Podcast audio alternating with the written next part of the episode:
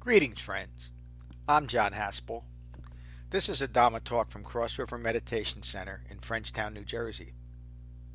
If you find benefit from this talk, please support the restoration, the preservation, and the presentation of the Buddha's Dhamma with your donation at becoming-buddha.com. Thank you. Peace. So, Satipatthana Sutta. This is the second class of the jhana review. Um, and the Satipatthana Sutta is really a procedure manual for practice. Um, you're just starting out, Satipatthana Sutta. You want to know how to practice? Satipatthana Sutta. Um, you're feeling like your practice needs a little refresher, Satipatthana Sutta. You're feeling like things are going really great and you want to deepen your practice, Satipatthana Sutta. So it's really there, it's foundational, it's there for everyone, regardless of where you are in your practice. So, and it is my favorite my favorite it really is my favorite my favorite sutta and this section of it is also my favorite part. So yeah. Um just my little introduction here. The four foundations of mindfulness are a practice that develops concentration.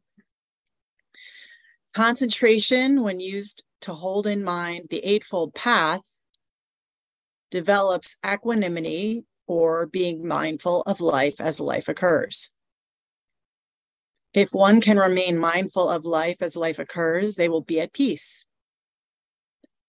The four foundations of mindfulness teaches us how to observe the breath in the body while being mindful of feelings, thoughts, and our overall consciousness or state of mind with respect to the Dhamma. This is a practice to be developed over time and practice all the time.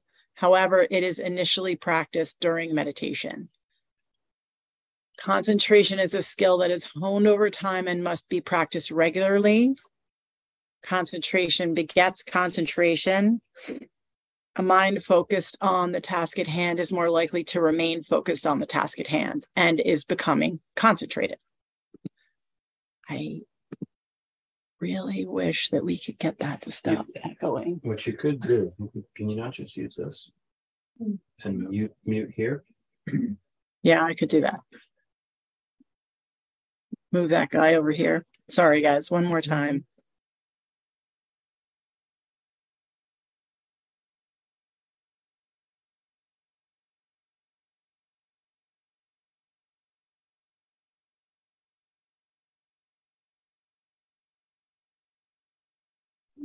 There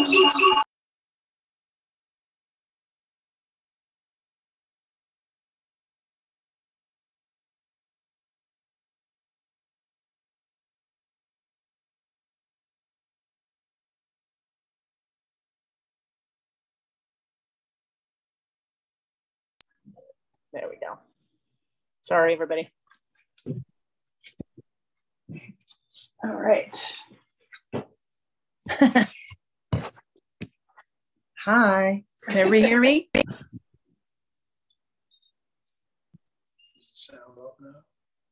Um, Brian, can you say something? Good morning. Thank you.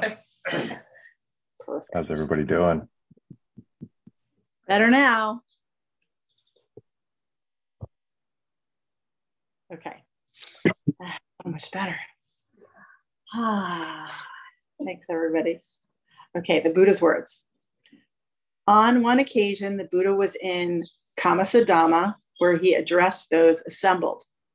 Friends, there are four frames of reference, four foundations of mindfulness that are required for the purification of all beings for the overcoming of sorrow and regret, for the disappearance of pain and distress, for establishing the right method of practice, and for complete unbinding. What are these for? Number one, being mindful of the breath and the body, determined and alert, and abandoning craving and aversion to what is occurring. Two, being mindful of feelings arising from the sixth sense base, determined and alert, and abandoning craving and aversion to what is occurring. Three, being mindful of thoughts arising from the sixth sense base, determined and alert, and abandoning craving and aversion to what is occurring. Four, being mindful of the present quality of mind, determined and alert, and abandoning craving and aversion to what is occurring. So that is, those four are the cliff notes for this entire section that I'm teaching today. But now we're going to get into like more detail of those those four things. And how does one remain mindful of the breath and the body in and of itself? Finding a secluded spot, the shade of a tree or empty hut, sitting erect with legs crossed in front, placing attention on the breath. Remaining mindful of the breath, breathe in and breathe out. Mindful of the breath, long or short, breathe in and breathe out.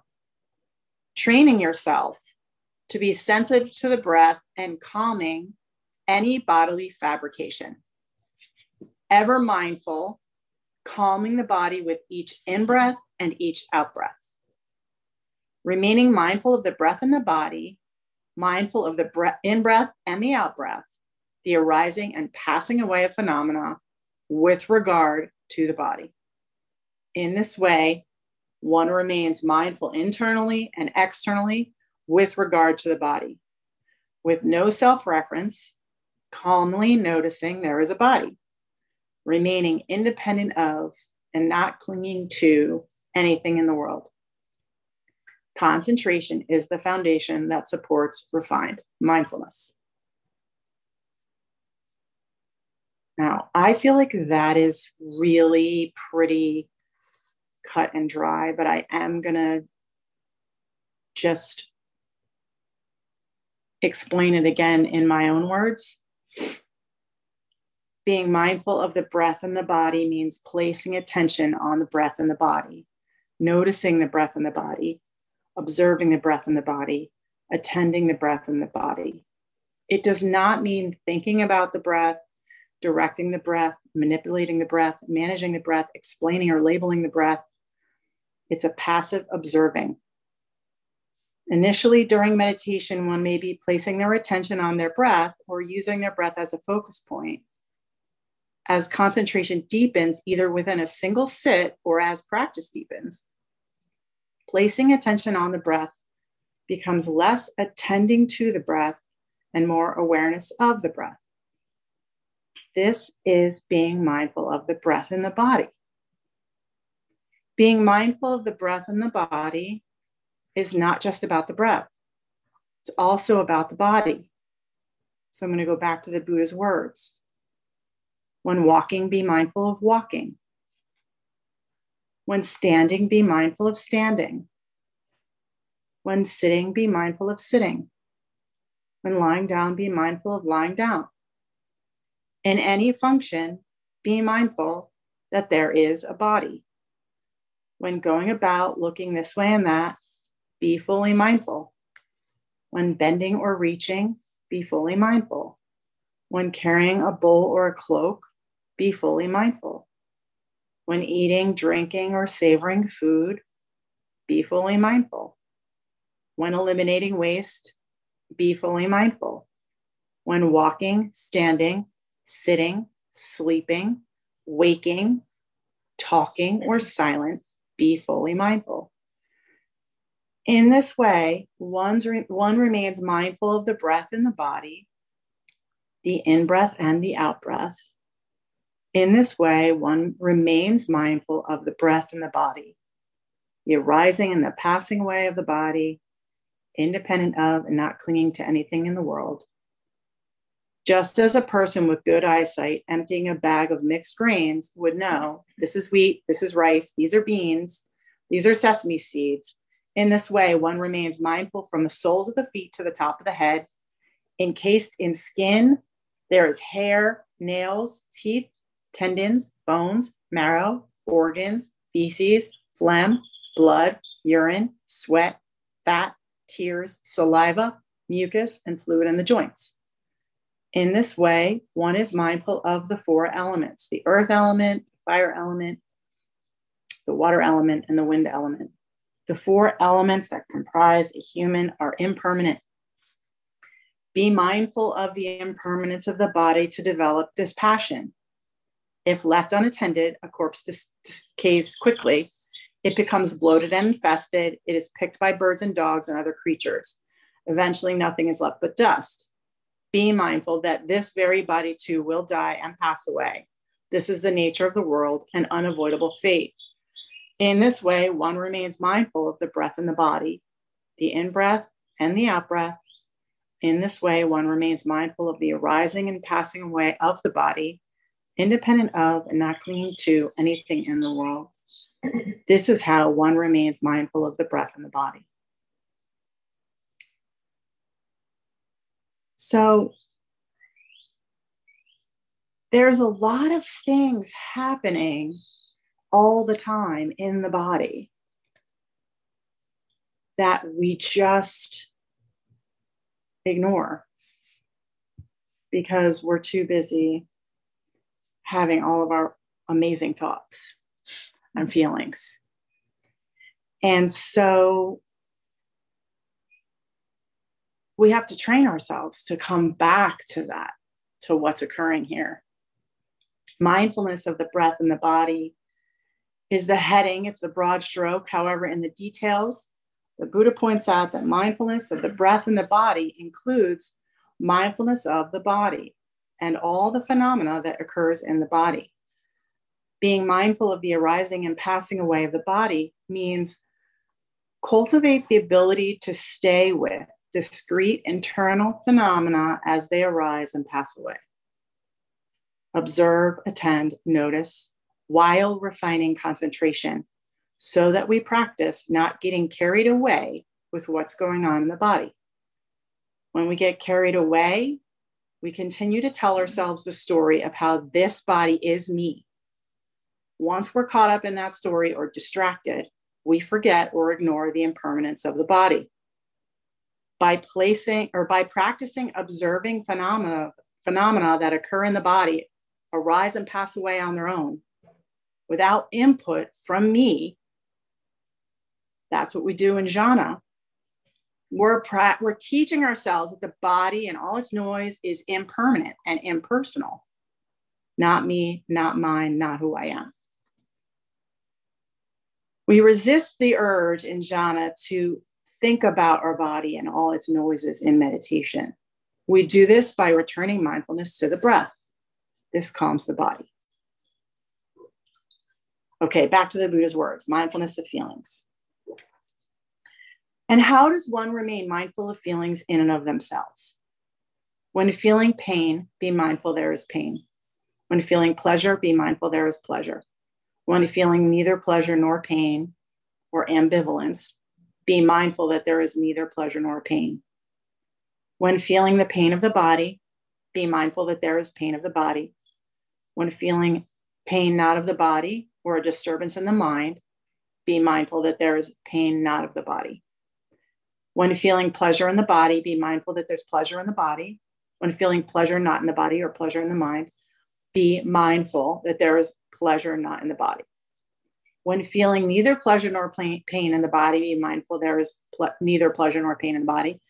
When feeling neither pleasure nor pain not in the body, be mindful there is pleasure, neither pleasure nor pain not in the body that's all it's confusing i realize but what it's saying is pleasure pain or an ambivalent feeling either in the mind or the body covers it all and as when we see that the direction is allowed to arise and pass away in its own while remaining mindful of the breath in this way one remains mindful of feelings and the arising and passing away of feelings independent of and not clinging to anything in the world. In this way, one remains mindful internally and externally with regard to feelings. This is how one remains mindful of feelings in and of themselves. So, my words here. One is mindful of feelings in the body much as they are mindful of the breath. Being mindful of the feelings in the body means placing attention on feelings, noticing feelings, observing feelings, attending feelings in the body. It's a passive observing. It does not mean thinking about feelings, directing or manipulating feelings, identifying or labeling feelings, rationalizing feelings, searching for a root cause of feelings, or managing feelings. This takes practice. No one just runs a marathon, they practice first. It may be difficult to even recognize that feelings are present. This is due to our conditioned mind, which may have con- conditioned us to avoid or ignore feelings. This is why it is the second foundation of mindfulness. If one is mindful of the breath and the body, the mind and body will calm. Concentration will deepen naturally, and it will be easier to recognize that feelings are occurring. It is also important to point out that being mindful of feelings does not mean dwelling on feelings or becoming overly focused on feelings. Rec- direction is to observe the feelings and then return awareness to the breath. Observing feelings may lead to getting carried away by them. This is because of conditioned mind, the tendency of our minds to feel, think, and react the way we always have. It is okay to return awareness to the breath while also having the feeling even if it's uncomfortable. If we are focused on the breath, feelings will arise and pass away on their own without input or analysis. It is our conditioned mind's tendency to analyze or try to manipulate feelings. This is I making. This feeling's happening to me. It's therefore my responsibility to fix or change or solve, which causes stress, dukkha. Practice returning awareness to the breath and reaction to feelings will diminish. The second foundation of mindfulness allows us to observe feelings and return our attention to our breath. This will calm the mind and further decondition our mind. We are practicing allowing our feelings to occur without input or evaluation. The more often we practice having feelings without input or evaluation, the more likely we are to be present with the feelings as they occur without reaction or needing them to be different. I also want to point out that the Buddha referred to only three feelings pleasant, unpleasant, and neither pleasant or unpleasant. No feelings were labeled as good or bad or a problem. The goal is not to get rid of feelings or to not feel. Simply notice that feelings are occurring if we are noticing that feelings are pleasant, unpleasant, or neither pleasant or unpleasant, we can also notice any clinging or aversion that may be occurring in reference to the feeling. We resist the urge to think about feelings in meditation. We do this by returning mindfulness to the breath. This calms feelings. Mindfulness of thoughts, the Buddha's words. And how does one remain mindful of thoughts in and of themselves? When thoughts are passionate, be mindful that thoughts are passionate. When thoughts are dispassionate, be mindful that thoughts are dispassionate. When there are thoughts of aversion, be mindful that there are thoughts of aversion. When thoughts are free of aversion, be mindful that thoughts are free of aversion. When thoughts are deluded, be mindful that thoughts are deluded. When thoughts are free of delusion, be mindful that thoughts are free of delusion. How does one know delusion? thoughts and actions that contradict the Eightfold Path are deluded.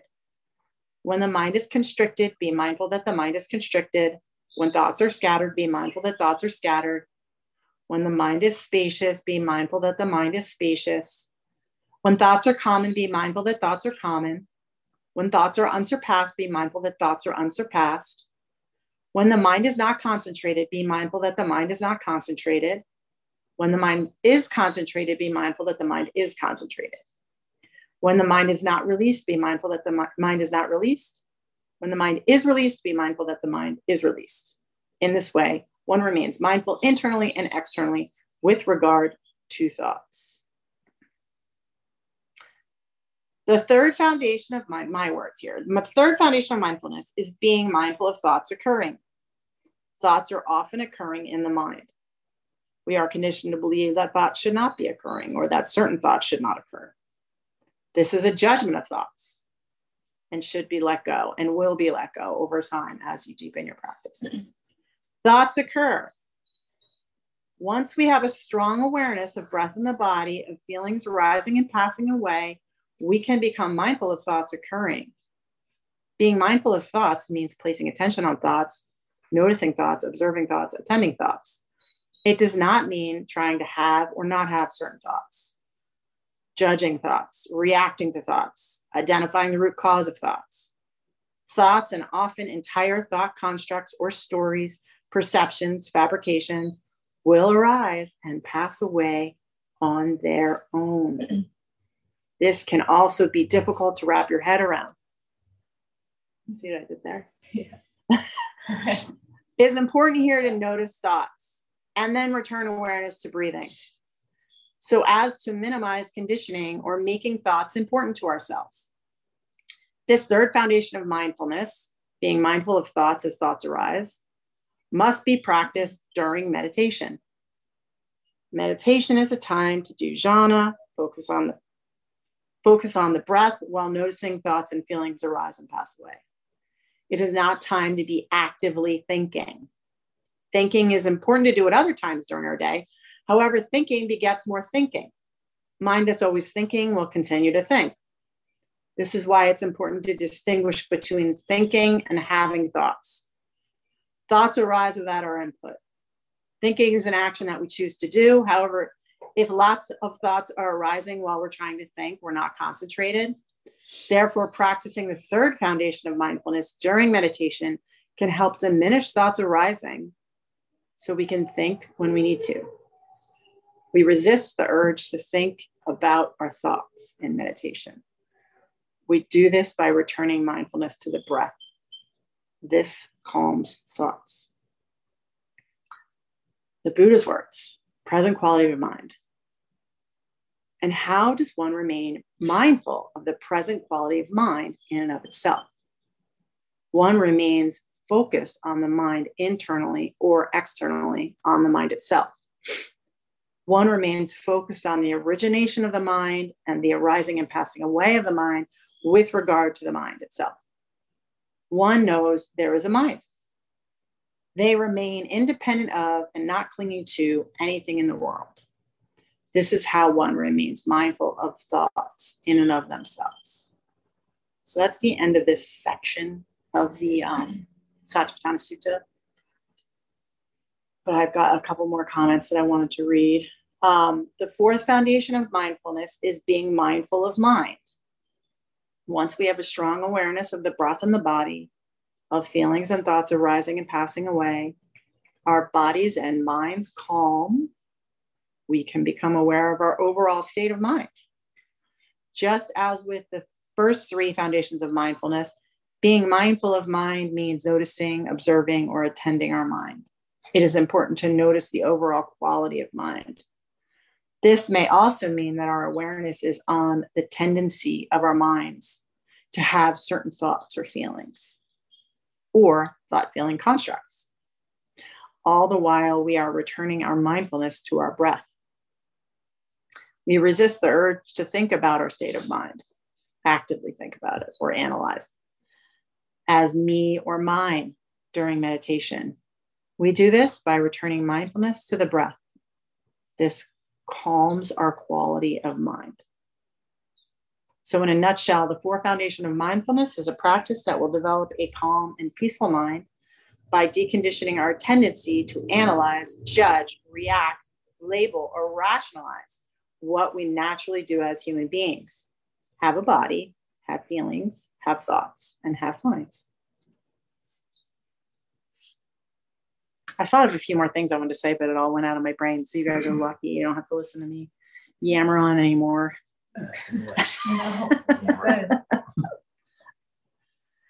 Anybody have any questions before I go around the room? Not a question. Oh, On and go. John said something to the effect if you were meditating and you think of something, you want to drop out and write it down. Ah. What What's do I about? what do I think about that? Yeah. What do you think about that? I mean, I feel like there's always the middle way. So again, when we're doing jhana, when we're practicing the four foundations of mindfulness, we are cultivating the intention to develop calm, a calm mind. And the way to do that, according to the Dhamma, is to can, can use our breath in our body, practice watching that arise and pass away, and then noticing what feelings and thoughts and how our overall state of mind is while also using that breath as sort of the anchor point to come back to. You always have to give your mind something to think about instead of telling your mind what to not think about. Because saying, don't think about that is like to the mind, it's just like saying, think about it. Yeah. Mm. It does it that it, minds don't work in the negative. They only work in the positive. So you have to give your mind something to think about. So you think about the breath and the body, cultivate that practice, and then over time, develop the ability to watch thoughts and feelings and overall mind arise and pass away. You might be able to do that all in one shot right away. Awesome. Some days you might be able to do it, some days you might not. If you're super, super distracted, if your mind is really, really busy, that is restlessness, right? Is that, is that the hindrance it is? Restlessness? Would that be um, restlessness and anxiety, right? So it's a hindrance. So what is the what's the the direction of when you have a hindrance? It's to recognize that it's a hindrance and come back to the sensation of breathing. I like how you always you do this at uh, on retreat intention. Right. Mm-hmm. So what's your intention? If your retention intention is to release, to let go of feelings and thoughts, and you feel as though you have to write that down, okay. I I you are a grown-up. You get to decide what your practice is. You get to decide whether or not you're on the path. I don't get to tell you that. So if writing something down is what is going to work for you to release it and get back to the meditation, great. For me personally, if I put a piece of paper, it'll just all be about how what I'm going to write down, what amazing thing I'm going to write down next. Mm-hmm. So that would that practice would not work for me, but I'm certainly not going to tell somebody else not to use that practice. Yeah, there's times where I, I get so involved in certain thoughts in meditation that um, I just there's no room for the breath anymore. Yeah, yeah, yeah. And and and and sometimes I just give these guys them thoughts their head and and let them go. And, yeah. And just let them burn itself out. Yeah, yeah. Um, and that that works at, at times. Uh, not having coffee before meditation is a good idea. By the way, I yeah, I have a lot of anxiety and so i will uh, on certain you know if i'm if, if i'm precipitating on something um it's usually like a it's like a tick mental tick that just keeps mm-hmm. keeps playing and playing and playing and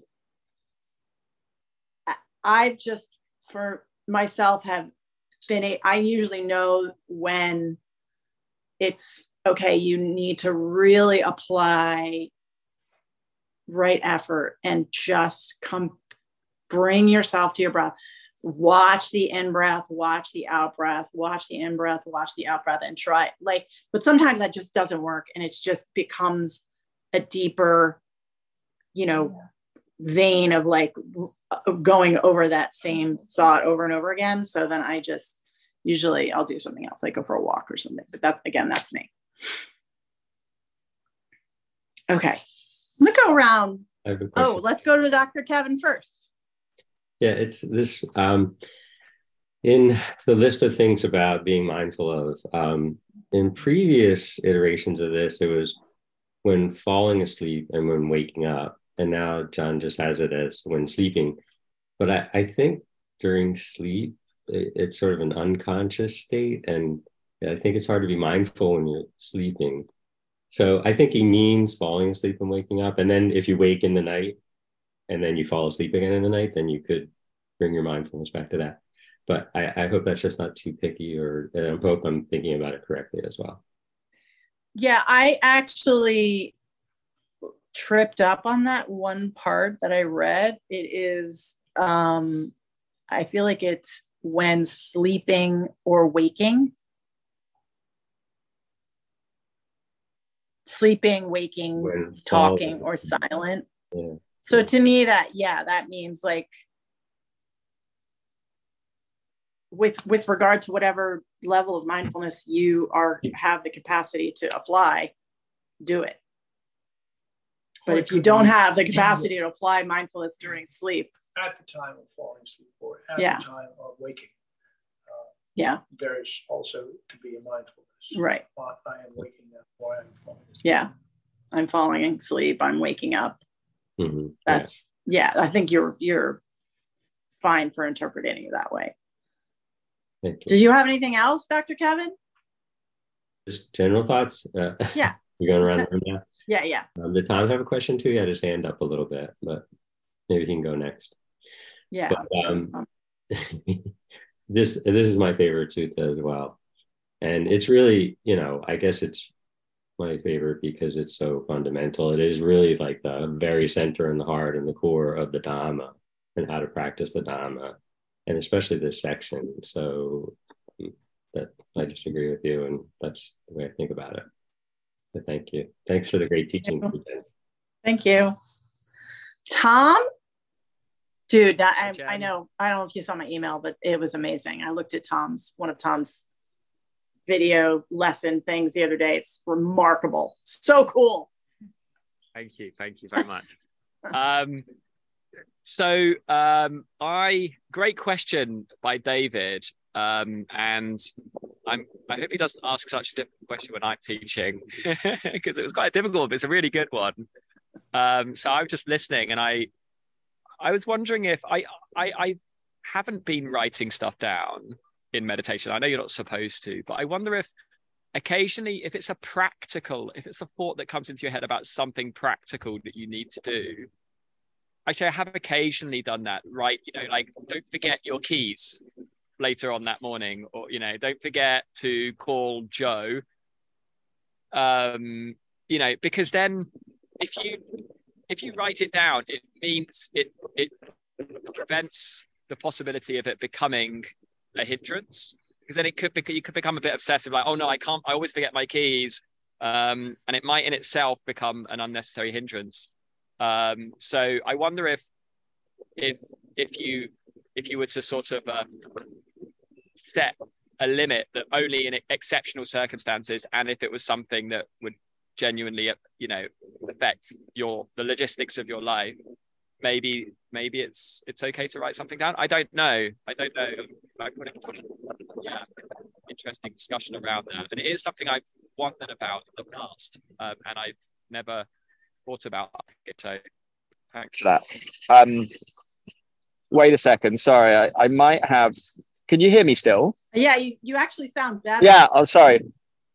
Oh, okay. Sorry, I know I've got it's it's my nephew's birthday today, and he keeps calling me because he's expecting a present. So that's why I wanted to. That's what that was the main reason I put my hand up. Is because if I could just go, I wanted to go first, just so that um, so you can um, take off. I, I I I might have to leave a tiny bit early um to to, yeah. to wish him a uh, happy birthday. But anyway, thank you so much for teaching and uh, for the discussion. I'm going to stay around as long as I can. Um, okay. um, to listen to everybody else's comments. Great. Um, I would just I would say with the uh, with the writing down piece, like again, you know, that's that's that's you. You got to decide that. Like I can't tell you that. You know, you got to be the one to say, uh, yeah, this is gonna this is gonna work for me, or it's or it's not. Yeah. I mean, I would also. I mean, me personally, you know, I have rec- recognize that during practice, uh, thoughts, extremely important thoughts come up. And I challenge myself to say, okay, well, if it's a really important thought, then it'll come up again. And I don't need to think about it right now. I can just go back to meditation. It's what is arising, passing away. Yeah. Hmm. So that's, but you know, again, I'm not trying to tell you what to do.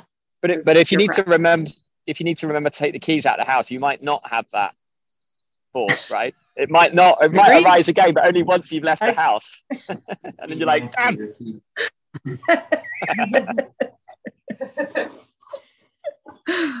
uh, Mary, teacher Mary, good morning. Nice to see good you. Good morning. Nice to see you, Rumi. yeah. Um, I I love this sutta because um, it's one of those that I remember how hard it hit me the first time because I never really knew that my thoughts and feelings weren't special and that they weren't me. I mean, hopefully that sounds familiar to a couple other people, but I really thought that that's part of what made, you know, Mary different because I I think differently and I have special thoughts, you know.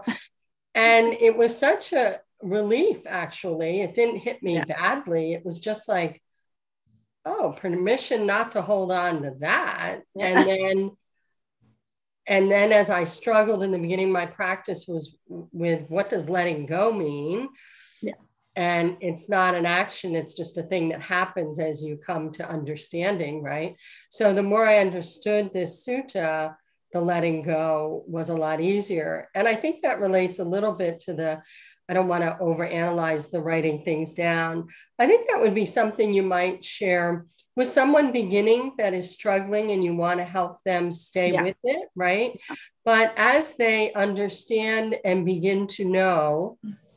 That would also fall away. Yeah. That reliance, because they would be focused on the breath and the rising and the passing. And I think to your point, Jen, um, you know, even as I get older and I pay attention to, am I forgetting something? Do I need to write everything down now? You know, hopefully it's a little early for that, but I think about those things. And, um, but I also know that if it's really, really important, usually to what you said, I'm probably not going to forget it. Yeah. Occasionally that happens. I did forget something I should have done yesterday, but oh well i'll do it today um, but you know i think when it comes to meditation i think you know john would say keep it pure keep it simple and because it would be easy to allow your own eye making ooh i have a special yeah. thought yeah or, yeah i yeah or I am down on myself because I forget, so I better write it down because I'm going to really yeah, get yeah. if I walk out the door with the thing. Because right? I'm so forgetful. Yeah, yeah, yeah, exactly. And then it becomes about thinking about myself again. So, um, you know, so that's just a caution. Again, not trying to tell anybody what to do, but that would be a caution. I mean, I think it's like everything in this practice. You have to understand. I think you and David were saying this. What is your intention behind it? And you have to hold yourself accountable to that yeah. What is really behind your thought, your action, any behavior, um, and and hold yourself accountable to the eightfold path, and get back on the path. You know, mm-hmm. forgive yourself for falling off. Yeah. you know, whatever minor yeah. or major transgression, and get back on the path. So, the fact that it's so forgiving, um, and that's my word, but you know, I can be so forgiving of myself, um, you know, is a part of why this sutta um, resonates with me and is so helpful uh, to my practice and setting up that foundation and the rigor and discipline of, of having a practice that I can go out into the world and function in a way that's yeah. more wholesome than what I was when I thought my thoughts were so special. yeah, totally. Totally. Yep. Thank you. Thank you, Jen. Great teaching. Um, yeah, I feel like all of us as human beings, we are always looking to authority figures. You know, we spent the first 20 years of our lives like with other people telling us what to do. And then we kind of get in this habit of like, you know, looking to other people to confirm that like what we're doing is right or like that we're, we're okay, we're not going to get in trouble and um, that's massive conditioning that you know even in a sangha setting like you you can do that you can you can go to a teacher and be like well can i well what should i well what am i in you know, and that I don't want to I don't want to perpetuate that. Mm-hmm. Uh, just you're the grown up. Here's the Dhamma, and do with it what you think is best. Brian, where are you? I'm in my meditation hut. Beautiful. Okay. it's a it's a fabrication of Zoom. Oh, okay. Um, yeah, I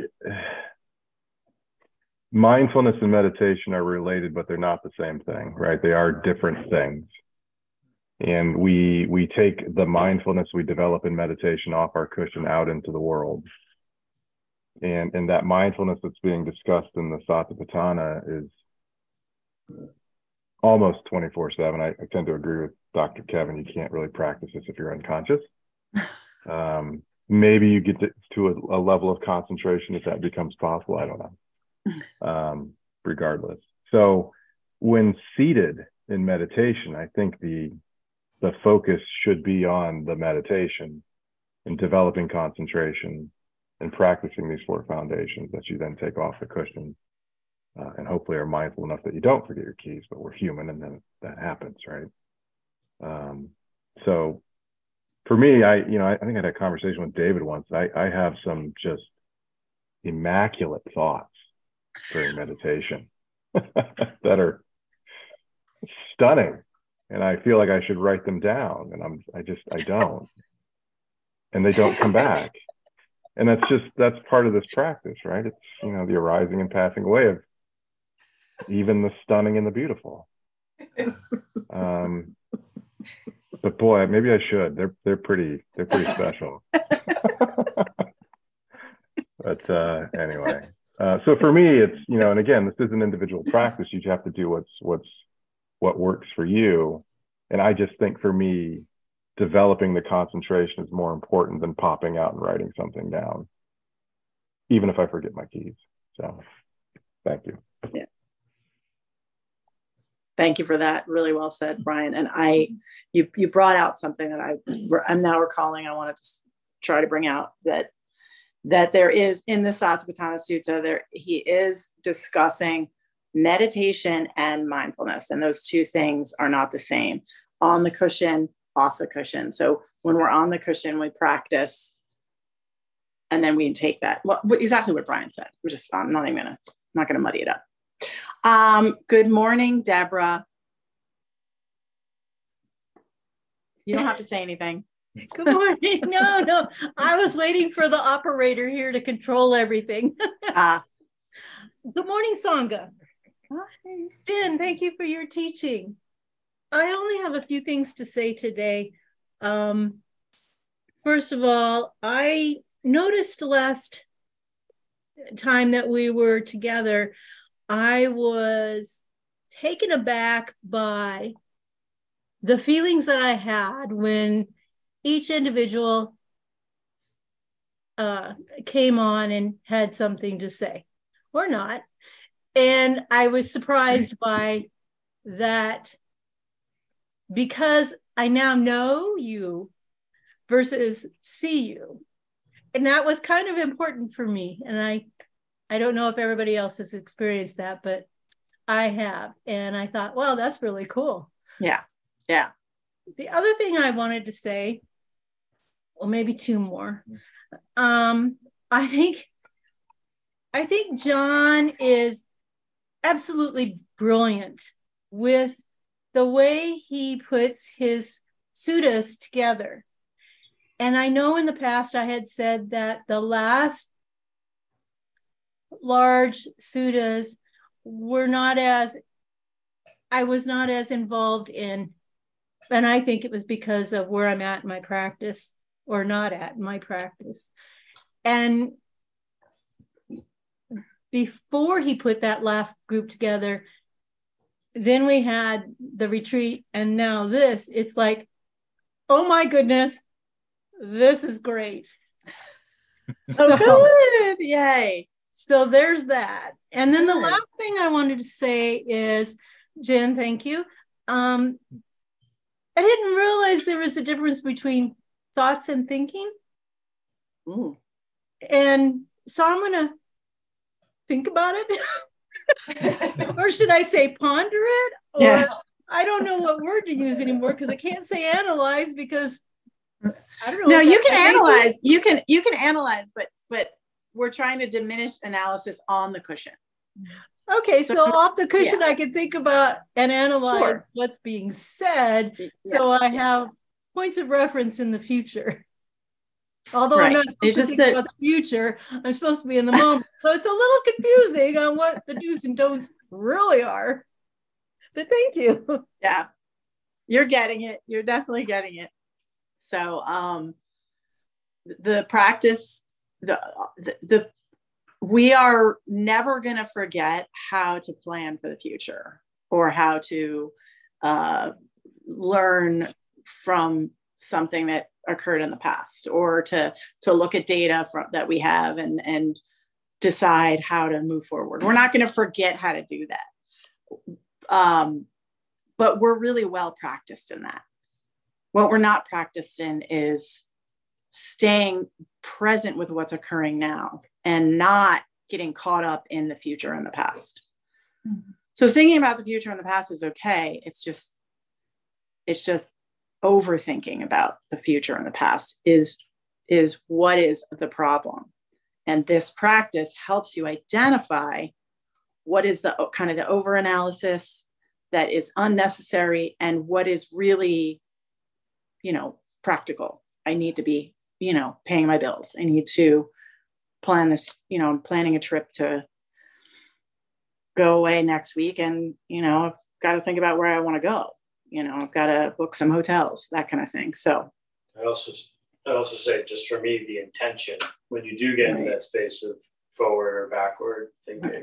it's just what, what am I doing this for? Right. Why am I thinking about the, the future? Motivation? What am I thinking about the past? Mm-hmm. And usually, like really quickly, you can say, "Oh, so I can think more about me." or yeah, I'm trying to plan this thing for real. Or proof for me, it's often thinking about a fabrication and using you know confirmation bias stuff. Yeah. Oh yeah. Let me let me see if I can prove this out a little bit more. Hey Jen. hey Jen, can you turn the other camera? I think it's great. We have two cameras and can see everybody, but for the Sutta, we see a profile of you and a frontal of you. Oh yeah, we don't need that. but I think oh, it's man, great we finally have two two cameras so we can see everybody. Oh, That's yay. Awesome. Yay.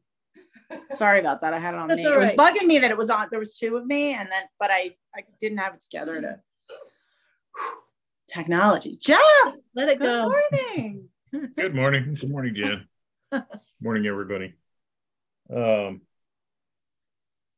th- thanks for that teaching. I, I wrote some notes here, which I don't often do, but um, I, I, I like the the difference between thinking and having thoughts, and it, I, I go to trying to apply that to the other four foundations, right? Ha, uh, feeling and having feelings, yeah, and uh, not to be t- well to be self-referential. yeah, I've got I've got things going on with my body as usual, and I've been in a lot of pain, right? And there's nothing takes you out of concentration more than physical pain i i find mm-hmm. Mm-hmm. that's a real tough thing to separate between uh painting yeah. feeling the pain experiencing the pain and separating yourself and saying that body has pain yeah it really pulls you hard in there um but it's possible. It, it's it takes a lot of concentration, but which isn't always the case. So, just some thoughts about, for example, what Tom was saying about thinking while in jhana meditation defeats the purpose. I think it thinking thinking is an I activity, um, and if you're taking the time to be concerned about the thoughts, details of the thoughts that pop into your head, it seems to be defeating the purpose of jhana meditation. Right. Agreed. Um, and um, yeah, it, it, it defeats it, your intention should be to separate from that as and not I, I think not to give weight and importance to those thoughts that come and go. As soon as you attach importance to them, you've would seem to me to have lost the concentration you're seeking. Mm-hmm. Yeah. Um, e- even though I carry um, to the point where I need to write a lot of things down.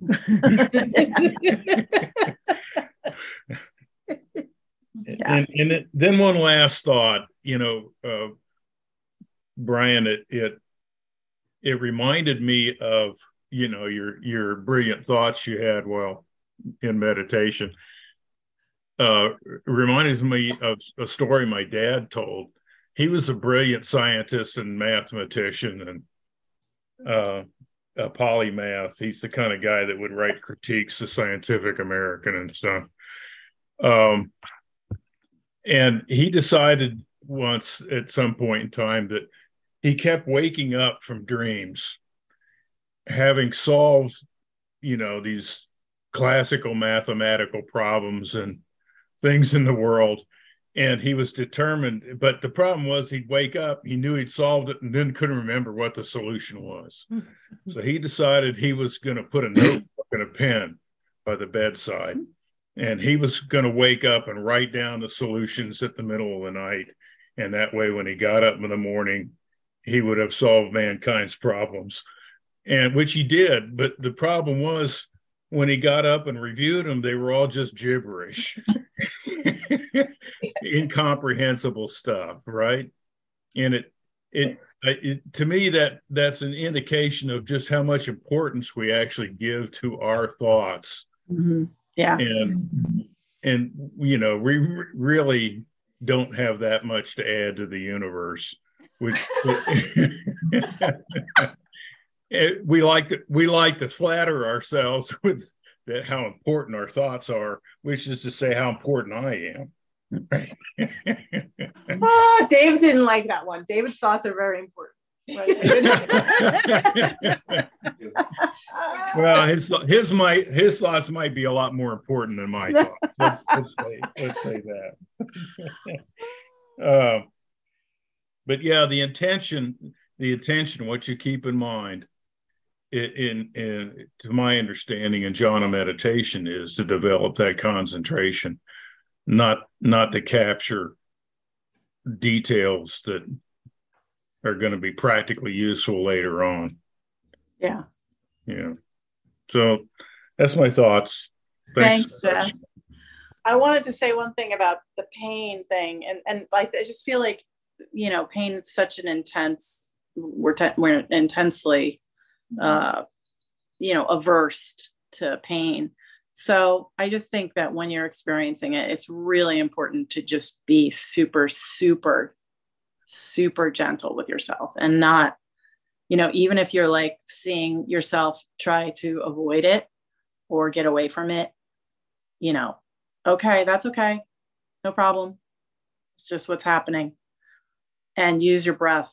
That's, I mean, that's all I've got for that pain piece, but just really, he might, really he might be very gentle. Using his, using his breath might be kind of like breathing in labor. Yeah, yeah. I mean, whatever. It's you know, intense, just, intense pain. yeah.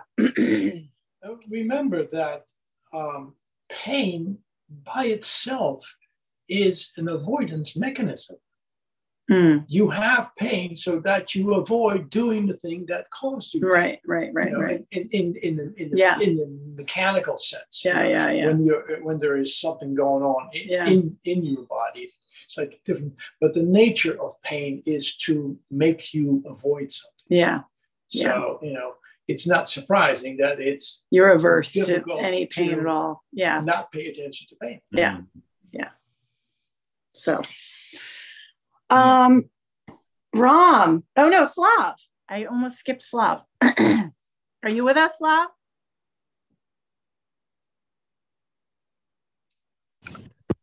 Yes, I am. Jen, uh, thank you so much. It was incredible teaching. It's no edit, no subscribe. And I like how you highlight uh, thoughts arise and pass away by their own. You don't have to do anything. Because unfortunately, even in meditation and realistic life, sometimes I try to control. Mm. Yeah. And I think, oh, it's should them let go, and I try to push sometimes. But thank you for highlight. I appreciate it. Yeah. Yeah. And sorry, I cannot open uh, my camera because I am on the work. Apology. No worries. No worries. I'm glad you're here. Thank you, Slav. Um, Ram. Well, I got up this morning and while I was making my tea, the nagging thought came into my head that I was forgetting to write something down. In meditation, right on cue. right on cue. The thought came up, oh yes, we're out of eggs. I should write that down. so yeah, it, it's, it's typical that stuff comes up in meditation. Yeah, it's just it's just typical. Um, yeah, thank you for for unpacking the four foundations one more time. Um, yeah, it is basic. It is to go back to every time. Mm. Uh, you cannot teach or read this enough. Yeah. yeah. There's always some little side channel that you opened up. There's always some you know, drifting off of your intention, and drifting off mm-hmm. of your practice mm-hmm. that happened. Mm-hmm. Four foundations. Yeah. Put it right back there. Yeah. Yeah. Or little things that get t- added on. Yeah. No, little dingleberries. Uh-huh. Sutta like clears it up. little Klingons. Yeah, because they're clingy. Sorry. No, that's from Buddhism. It's not. Listen, I can talk about dingleberries. If John can talk about uh, any belly buttons, I can talk about. Zach? Thank you for the teaching, Jen. And uh, yeah, a lot of really great, uh, great, great comments um, and engagement from the sangha this morning. Um, I, I don't think my gut is that the teachers in the room would say these are distinct. The the four foundations of mindfulness are, are maybe not. I'm curious what because a feeling is a thought attached or an emotion and a thought combined, right? An emotion is a feeling and a thought. An emotion is a feeling. Yes, yes, yes. Ah. So emotion is like more is a more complicated, further along and dependent Second- origination or fifth, fourth, uh, the five clinging aggregates. It's just a more. It's a second order phenomenon. Second order. Well, I don't know what that means. What do you mean by that? Uh, Like, it's, it's it's a combination of, Yeah. of primary forces. it's clinging. It's the thought and a, a thought and a feeling clung together. You have to participate, right? Like in an emotion, or like a thought or a feeling could arise on their own. An emotion is something you've pretty much chosen to kind of maybe engage Yeah. in. Is kind of how I think. It's of already a fabrication. Yeah, Yeah, There's like already point, I. like, oh, There's okay, I I'm making. There's I making in the in the emotion this already. This thought came up. I'm gonna put them together. Yeah, and it's not always like you don't like always think that you're going to do that. But like if you're experiencing anger, frustration, you know, sadness, all that stuff is it has an orientation to it. It's, it's me. Mm-hmm. You know, when when you're when you're feeling frustrated, it's because you can't accomplish something. I can't accomplish this thing. So is anger a feeling or emotion or both? Emotion. I mean, in the con in this context, if you go talk to Brene Brown, it's a different thing. It's a total. So it's- you talk to, you know, What's the underlying, or what are some underlying? I mean, for I don't know what it is for you, but for me, it's an unpleasant feeling Well, at the point of contact, and and fabrication. you can have a positive feeling, Yeah. a negative feeling, or an ambivalent feeling. Right. So that's when the emotions taking place, contact, point of contact, your senses are coming in contact with the world. It's going to be one of those three things. So there's anger, there's happiness, there's frustration. Well, sorry. So there's a. This So is it is at that point. So Yeah. It can't at be the point- anywhere else. At the point of contact, you have feeling, and then Yeah. you essentially the consciousness rooted in ignorance Ah.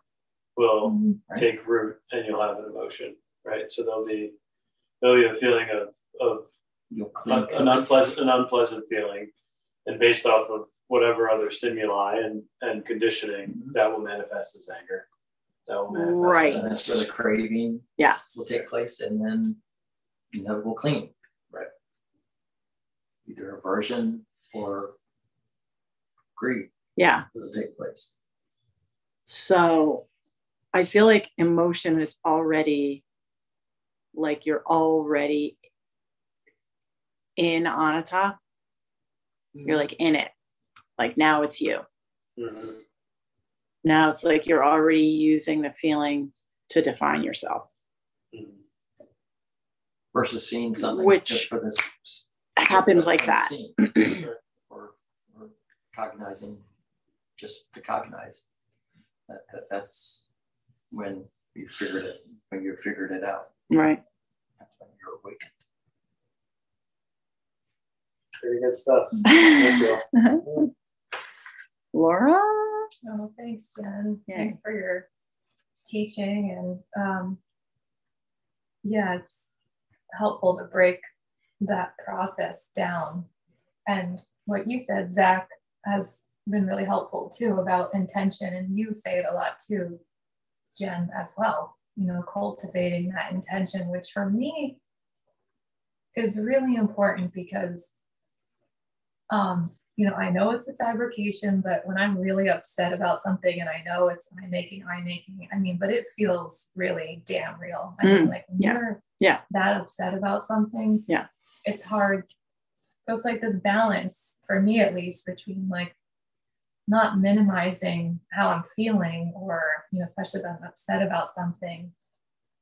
But what you were saying, Jen, about, you know, the four foundations of mindfulness kind of made me realize like, I guess it's okay to kind of like just breathe into the sensation or breathe into the emotional pain because sometimes just, you know, with my breath and then like waiting for things to Mm. pass away creates more anxiety, but kind of thinking about it, how you were describing it, it's it is that, but like more so just okay, breathing into the pain or emotional pain or whatever it is. And because otherwise I have a tendency to not like trust myself and then like you close in on Mhm, yourself I understand. staying open kind of a meditation and trusting your ability you Mhm, know mhm. like when you're when you have something really weighing down upon you so i really like this teaching because it brings me back to the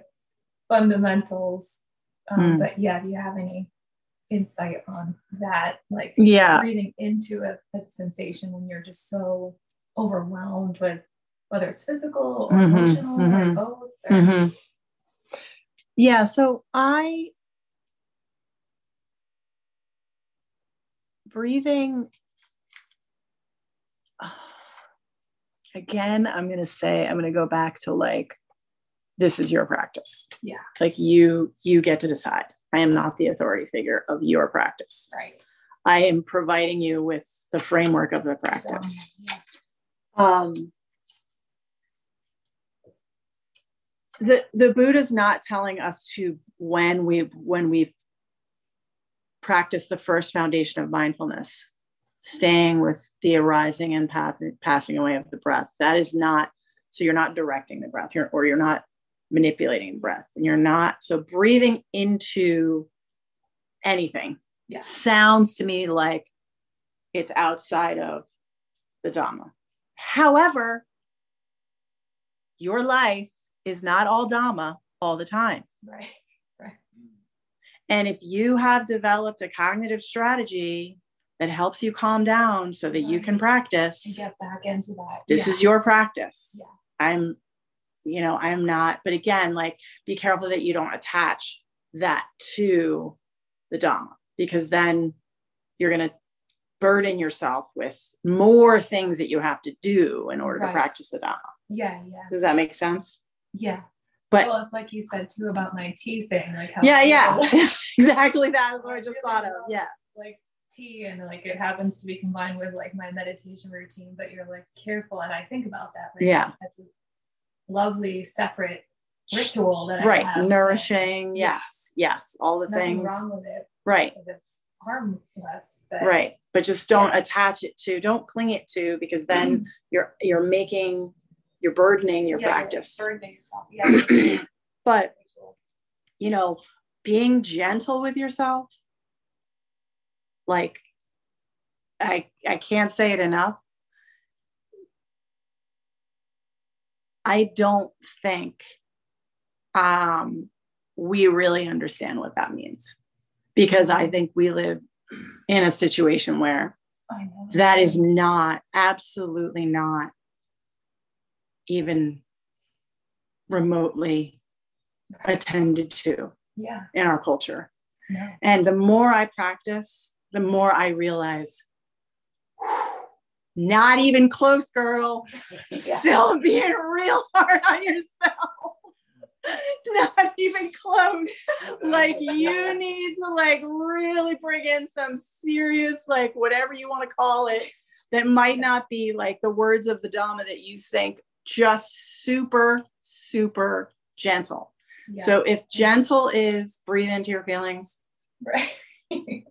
ju- Yeah. ge- uh, you have to be extremely gentle with yourself david I have defined being gentle with yourself as keeping in mind the Four Noble Truths. yeah That's, I- that's what yeah gentleness means. yeah to me me. i i it's my breath that's to me what it is it's bringing bringing myself back to my breath watching my in breath watching my out breath watching my in breath that is like to me that's Gentleness to me means refining mindfulness so I can keep that in mind. mhm, And that's gentle. Yeah. I can't do anything better than that. yeah And then the other devices fall away because they can be distractions. They can be wonderful, So, but you're not taking tea and saying, I'm going to take a break on this, you know, right speech thing. Yeah, it's just a nice thing to include. Right. Mhm. Right. You know, don't be confused about those little things. But gentleness to me means incorporate as much as you can as you understand it and how you're refining it as your concentration develops. Mhm. That's gentleness. That's that's everything. yeah yeah and trust that you have the dharma in you and you know what is right to do and that you have the tools and you know you know what to do trusting that you know what to do Yeah. That trust For is yourself. so important. yeah Yeah. um i'm moving it over bridget Thank you for the teaching. um, this, yeah, it's like right at the root. You know, we've really gotten into the nitty gritty of like what we're doing in our minds, Mhm. and it's so helpful. I think to return to, and I know for me, the one thing that's been super useful and gentle and like really kind and loving that Mm. I've been doing for myself as a tool adjacent to the Dhamma is giving myself permission not to solve my problems or the world's problems 24 7. yeah yeah In this moment, who am I Yeah. if I'm not saving my children, my mom, my Yeah. husband, the mm. world, society, these specific people? Like, who am I if I'm not righting all the wrongs, mm-hmm. you know? And that was my fabrication. And as I've unpacked that fabrication and taken that burden off, you've heard me say so many times how relieved I am Yeah. and how light I feel. And as I get kind of down to the root and really like try to get that, you know, weed out of my mind, I tell myself, A, is this something that I actually need to solve? Right. Is this something that requires analysis? Is this conflict or this tension purposeful in my life, or is this part of a fabrication? Mm-hmm. And that happens kind of, you know, almost instantaneously, where I can pretty much identify. If I'm unsure, I say, leave it alone. You're probably fabricating, just leave that alone. Put mm-hmm. that, put that aside. If I can tell, like, no, this is actually a thing that you need to decide what to do for your children, you know, and deal with the ex-husband or you know whatever. Mm-hmm, mm-hmm. That's something you're gonna have to troubleshoot. I give myself permission to rather than ruminate about mm. it and worry about it, I just say, you know what? I'm not concentrated right now. My mind, I notice the state of my mind. Yes. The state of my mind and say, I am running errands, late yep. to work, yep. worried about getting a project. And Now mm-hmm. is not the time to think about this. Yeah. I'm going to think about this poorly. Yes. And I say, you know what? Sunday afternoons are usually quiet for me, or maybe Saturday, or maybe right after, you know, Sangha. Mm-hmm. I give myself permission to table this until that time. Mm-hmm. Then I go. For all the moments between, I'm gonna cry because yeah. I'm so happy. because the moments that occur yeah. between that are moments that like two years ago I wouldn't have been. We were just filled up with yeah. worry. Yeah. kids would have been doing adorable, beautiful things that I would have been missing them because mm-hmm. I would have been ridden with anxiety and tension. Mm-hmm. And I would have created a thousand imaginary solutions, all of which I would have discarded. Yeah. it's like an enormous waste of time, like precious, beautiful time. Mm-hmm. And now I just live them. Yeah. And, and in between, there's some sad moments, other things happen. You know? Yeah, yeah, yeah but I'm at least there. Like John's always saying, you have a life, like be there for it. Yeah. You know, so like I get to be there for the good moments instead of worrying about it. And then Saturday or Sunday afternoon comes. Mm-hmm. I sit down, I think about the problem, and I typically come up with a much better solution than I would have. Yeah. And I didn't have to do all of that. Mm-hmm. And it's sometimes I find myself saying to myself while I'm like driving, doing things, I'm packing the lunches, and I'm like, you know, literally like almost verbatim in my mind what are you doing? You're not doing enough right now. You're mm. not multitasking on this like planet saving level. Yes exactly. like, who did you think you were? What did you think you were? Like you are a, you're a mom. Right now you're a mom. Lunches and that is okay that is more than enough. And i didn't used to be a mom lunches. Yes. I used to be, I often say, you know, you hear me say this, like I used to be a crazy person making yeah. lunches because I was missing the mom part. Yeah, yeah, yeah. You know, because I was too busy thinking that I was saving the world because my food was organic. yeah. You know, yeah. and while I'm making this organic lunches, does everybody else know they should be making organic lunches? You know, like, and it can get like, I don't know about you guys, but like, I can get that yeah. twisted in my thought. Yeah. You know? Mm-hmm. And it's like, now the thought comes up, I see the thought, and not all the time, but a lot of times I can just say, that thought is useful. You're going to think on it later. That's a thought you can solve in the moment. Yes, go get milk. You know, like, and I just yeah. categorize the thoughts pretty, pretty seamlessly and, and, and let them go. Um, I actually know somebody who, who kept that up her whole raising of her kids.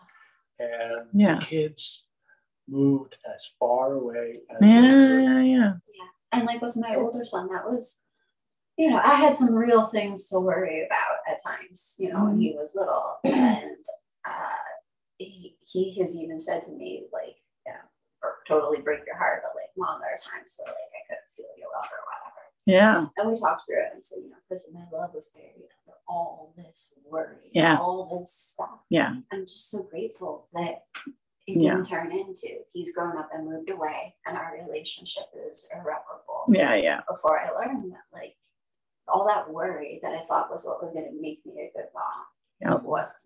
But I think that can be so useful. Yeah. All the areas? Yeah. Yeah. yeah, no, I think oh. it teaches us how to be gentle with ourselves. It teaches us how to use our minds in ways that I have never come across anywhere else. I feel like that was a whole nother Dharma Sorry. teaching. Yeah. No, was- no, no, no, no, no. I mean, I think the best way That's that great. was- to hear that was really helpful and beautiful. Thank you. Wonderful. Dharma for the householder. Yep. Oh, yeah. Oh, yeah. Absolutely. Oh, okay. You're good. But Jen, you would say like it's has nothing to do with Bridget's like commitment to like say environmental stewardship or like Right, her- right. But it's like the when the think when our thinking becomes like or when that becomes like buried over all these hindrances Mhm. and muddies our ability to like yeah execute things in like a peaceful tangible way Mhm. you know it's Well, it's just thinking begets more thinking. Right. Unless you practice letting go thoughts and then and the urge to think more about this other thing that came up. And now I want to think about that. And I gotta think about this. And I gotta think about this. You know, if you don't practice not following that urge to think about the thing like we do in meditation, then when are you practicing it? You're never practicing Never. it. Yeah. So you're just never doing it. Yeah. So you're you can't expect your mind to just automatically do something that you've never practiced. yeah And the and the thoughts, kind of like you were saying, Bridget, the, the thoughts don't scale down. Right. when you're doing that, they go like Yeah. this. Yeah, they and get then bigger and bigger have- and bigger. You Yeah. have no agency over them. Yes. yeah And when you when you bring it down to the, the the size in which they are, which is here in the moment and your breath, Mhm. they become actionable.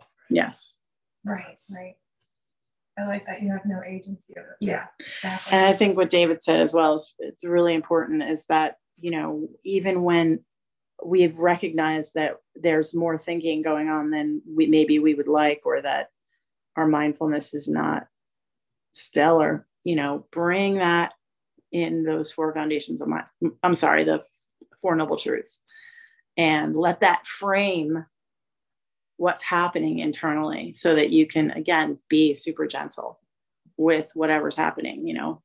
Stress stress occurs impermanence the three marks of existence are coming into contact with each other and not liking it. And that's causing stress. Then i just need to come back to my breath. And she said that was outside her practice. Well, yeah, like I, I would say that's absolutely yeah, an it example. qualifies. as- I would call it. What else is practice right mm-hmm. yeah than what you described? Cool. Cool. Listen, in case David stand, you're. No.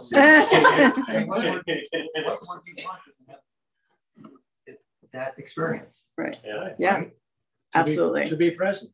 to be present yeah absolutely It's not floating. It's not like this gentle dude on a mountain. It's this. yeah yep present for your life Present for lunch. All right, I'm going to read the Karaniya Metta Sutta. This is what is done by one who is skilled in goodness and who knows the path of peace. They are able and upright, straightforward and gentle in speech, humble and not conceited, contented and easily satisfied. They remain unburdened with duties and frugal in their ways. They are peaceful and calm and wise and skillful, not proud or demanding in nature. They do not do the slightest thing that the wise would later reprove. They are always mindful that all beings be at ease, whatever living beings there may be, whether they are weak or strong, omitting none. The great or the mighty, medium, short or small, the seen and the unseen, those living near and far away, those born and to be born. They are always mindful to not deceive another or despise any being in any state. They abandon anger and ill will with ease, never wishing harm upon another. Even as a mother protects with her life her child, her only child, so with a boundless heart, the wise disciple cherishes all living beings. They radiate kindness over the entire world, spreading upwards to the skies and downwards to the depths, outwards and unbounded, freed from hatred and ill will. Whether standing or walking, seated or lying down, freed from drowsiness, they maintain refined mindfulness. This is said to be the sublime abiding by not holding to fixed views, the pure hearted one having clarity of vision, being freed from all sense desires. They abandon ignorance of Four Noble Truths. Having completed the path, they are not born again into this world. Thank Thanks, everybody. Thank you. Bye. Thanks. you. Thanks, Bye, everybody. Have a good weekend. Thank you for listening. I rely on donations to support the continued restoration, preservation, and presentation of the Buddha's Dhamma. If you find benefit here, please consider a donation at becoming-buddha.com. Thank you. Peace.